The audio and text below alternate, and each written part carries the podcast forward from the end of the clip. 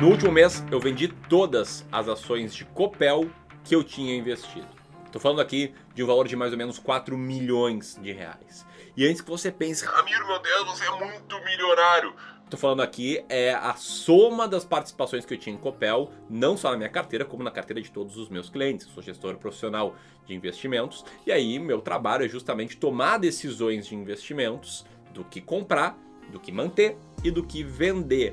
E um ponto muito importante no processo de todos os investidores, seja um gestor, seja um investidor individual como você, é saber quando vender uma participação. E nesse vídeo eu vou te explicar essa minha decisão para que você entenda como um gestor de investimentos faz e para que você entenda como existe um grande aliado que todo investidor, pequeno, médio ou grande, pode ter nesse processo. Se você quer saber qual é esse aliado. Se quer saber os motivos pelos quais eu vendi Copel, segue comigo até o final. Esse vídeo aqui deu bastante trabalho de criar, então seria muito legal ele chegar em mais e mais pessoas. Você pode me ajudar deixando o like aqui no vídeo, beleza? Então, enquanto rola a vinheta, se você já deu seu like nesse momento, comenta aqui se você é acionista da Copel sim ou não e por quê.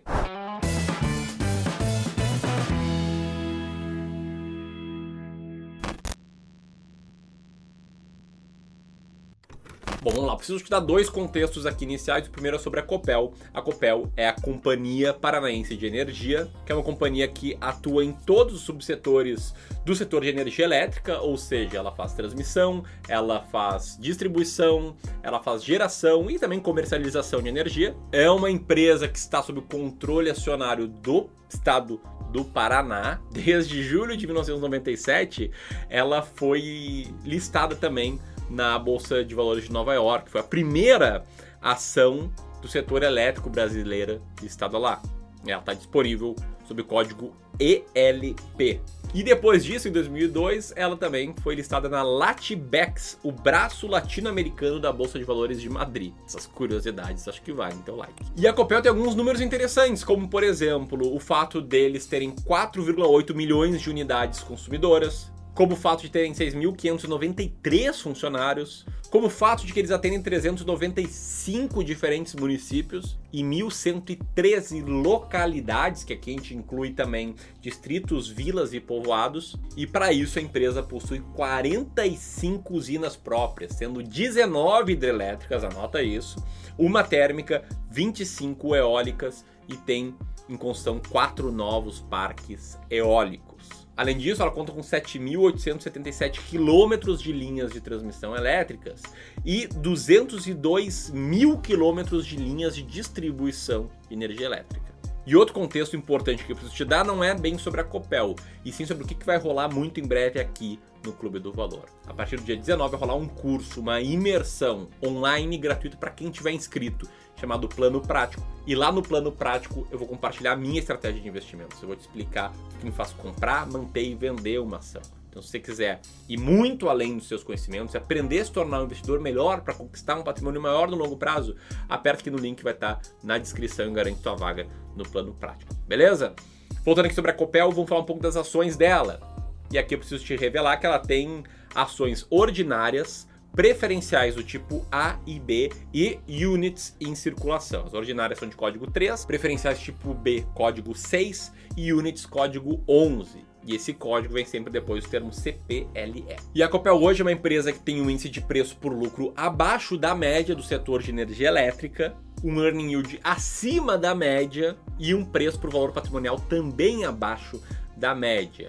Ou seja, elas são a média uma empresa mais barata. Sobre dividendos, a empresa se compromete a pagar pelo menos 25% do lucro líquido ajustado, porém o payout histórico dela vem crescendo, saindo ali da faixa dos 28% mais ou menos de 2017 até 82% em 2021, fazendo que ela tivesse um grande dividend yield. Como você pode ver, nos últimos três anos o dividend yield dessa empresa cresceu bastante, também influenciado por esse aumento de payout. E aqui um ponto que vai para tua vida como investidor é que sempre que tu vê um dividend yield crescendo muito e muito elevado, muito acima da média, vale entender um pouco melhor por que, que isso aconteceu, se tem não recorrente ou não, se tem um efeito que não tende a se repetir ali à frente. É importante ter boas expectativas né, do que esperar daqui para frente. Mas o fato é, mesmo com todos esses números, mesmo com um bom dividend yield, mesmo com múltiplos abaixo da média, eu vendi as ações da Copel. E por que, Ramiro? Eu já sei, eu já sei porque tu vendeu. Por causa da crise hídrica. Né? Tu falou a Copel tem 19 usinas hidrelétricas, é por isso, né? E aqui eu vou ser bem franco, não, não foi por isso. Essas notícias não influenciam em absolutamente nada o meu processo de tomada de decisão de investimentos.